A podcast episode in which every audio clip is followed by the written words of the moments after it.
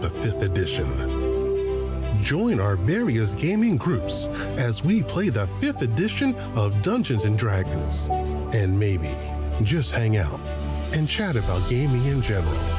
Sit back and enjoy the show.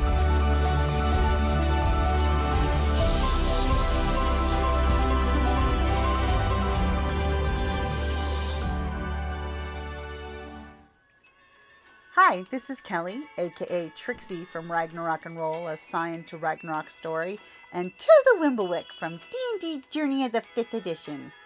First off, I would just like to say thank you to everyone for listening to our varied adventures, as well as for rating us on iTunes and RPGpodcast.com. If you haven't rated us yet, we would greatly appreciate it if you could. And if you're looking for more ways to support our efforts, we are now on Patreon, a great site where you can help us continue making more podcasts, as well as some special surprises for our patrons. If you can, please look us up at www.patreon.com slash cppn. Every little bit helps. And again, thank you for listening. Hi guys, welcome back to Creative Play and Podcast. This is Kelly and I have here Jim with us and uh, we are doing the uh, 30 day uh, Dungeons and Dragons challenge and today is number six, favorite deity. So Jim, who's your favorite deity? Uh, I will totally take two spots since, you know, you totally brought up that thing about least favorite setting.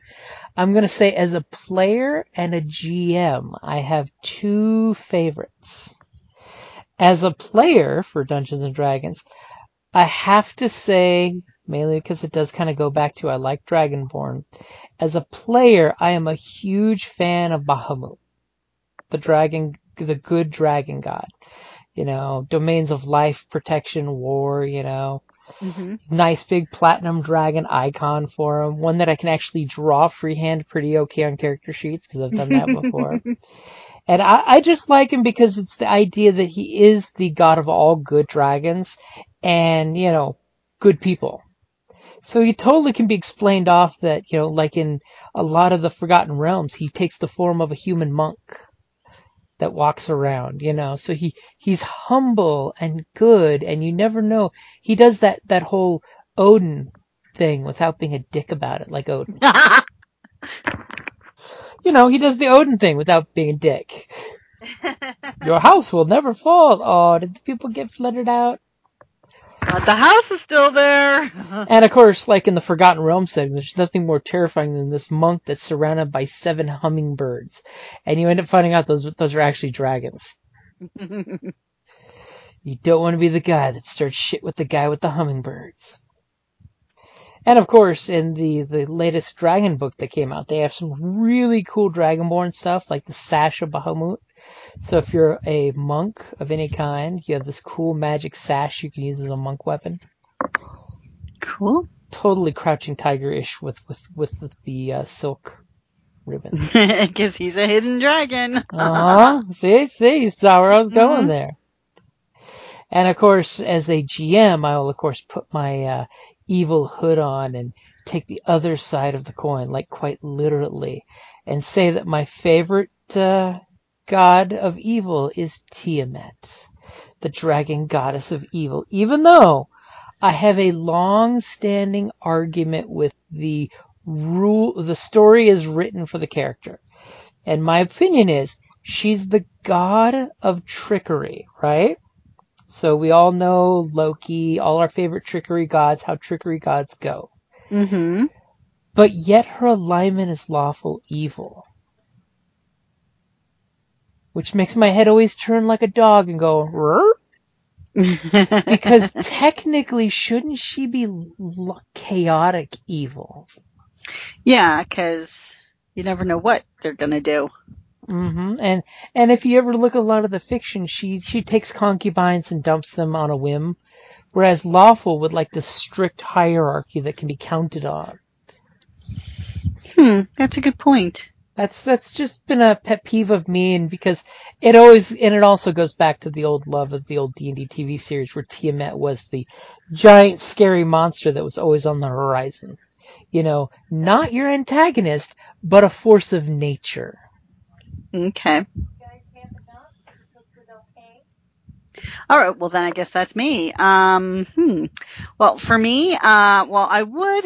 I mean, when I had to make, do a cleric, and I hadn't done a cleric in years, um, uh, I was like, okay, you know, I'm gonna try and find the, you know, the the craziest p- possible person to be a cleric. So I went with a tiefling that looks just like a devil, but I wanted a god that would be like, what? A tiefling is the, you know, so I had chosen Pelor, um, uh, you know, a god of lights, you know, and, um, you know, the symbol of the sun and all that type of stuff.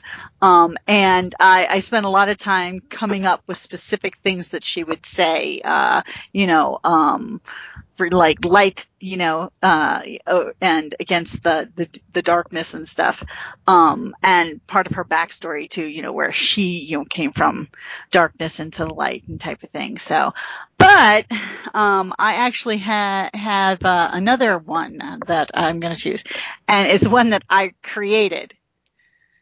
Um, for our Felis game, I actually, Ah. I have a cleric and I'm like, well, we it's it's a homebrew race, um, player character race of kitten people, basically. They are so cute. So I'm like, well, they, I wanted them to have their own god, and some of the the backstory on them is that they believe that they might have been descendants of familiars hmm wizard familiars. So I created the goddess Basmi, um, a partial tribute to Bastet, you know, for cats. You know, I call it her the Felis Prima. You know, and uh, basically I created this whole little is like um, Felis doctrine states that long ago Basmi was powerful wizard's familiar. Her silky short fur was pure white except for a four-pointed star upon her chest in reddish brown, perfectly edged in tawny gold. Together they worked an epic spell. Alas, the wizard was not strong enough, and the culmination he was destroyed. However, being feline, Basmi had the good sense to survive. In fact, she was elevated to a higher consciousness and being. Um, her once green eyes now blazed in gold golden light and immeasurable, immeasurable power. Basmi visited the other feline familiars she knew and gifted them a small part of herself. With her gift, the first Felis were created, and they set forth to build their own destiny and place in this world. So, I just thought she was fun. so I have to go with her. Oh, that's a good pick. You know, I, I totally think one of these days we need to get those written up and put on the Patreon page. So I have it in a document. So other people can use her as a god or goddess, Absolutely, she's fantastic. Because it's D and D. It's all about sharing. Yep.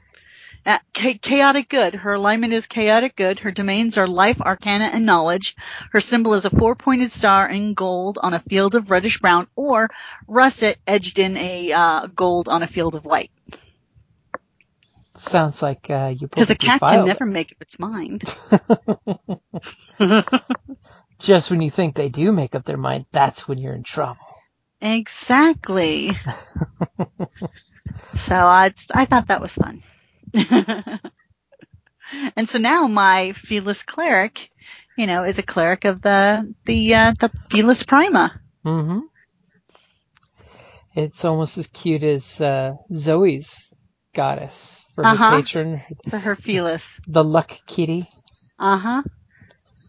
That's another homebrew uh, feline god, which is cute. Yeah.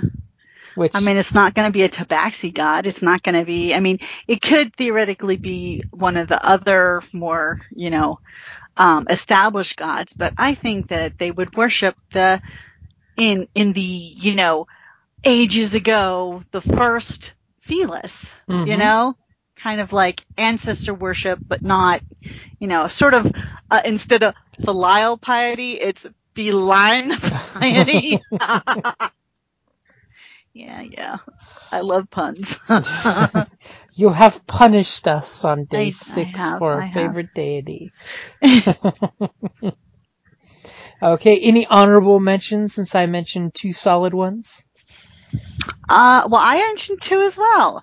Okay, Pelor and and your homebrew Mhm. kitty god.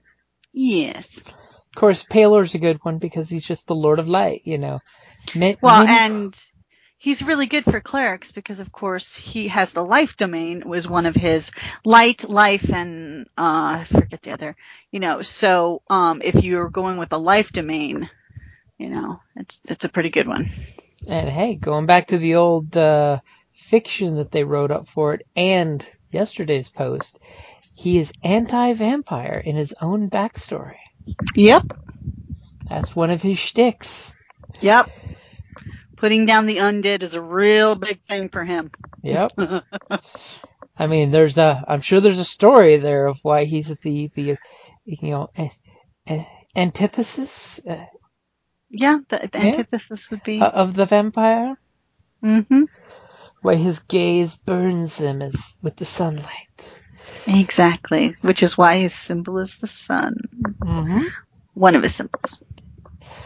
Alrighty, because I was about to say something that's is spoiler-ish for Thor, so I totally will not spoil Thor: Love and Thunder. Dun, But I will say, go watch it. concurred. Yes. Alrighty, guys, thank you for joining us, and we will be back tomorrow with day seven, which will be a whole bloodbath of an edition war. Because it's about your favorite edition.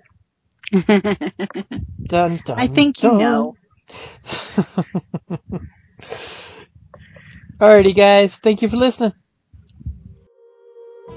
Thank you for listening to D&D Journey of the 5th Edition, a member of the Creative Play and Podcast Network. Please follow us on Patreon at patreon.com forward slash CPPN to never miss a show or stream.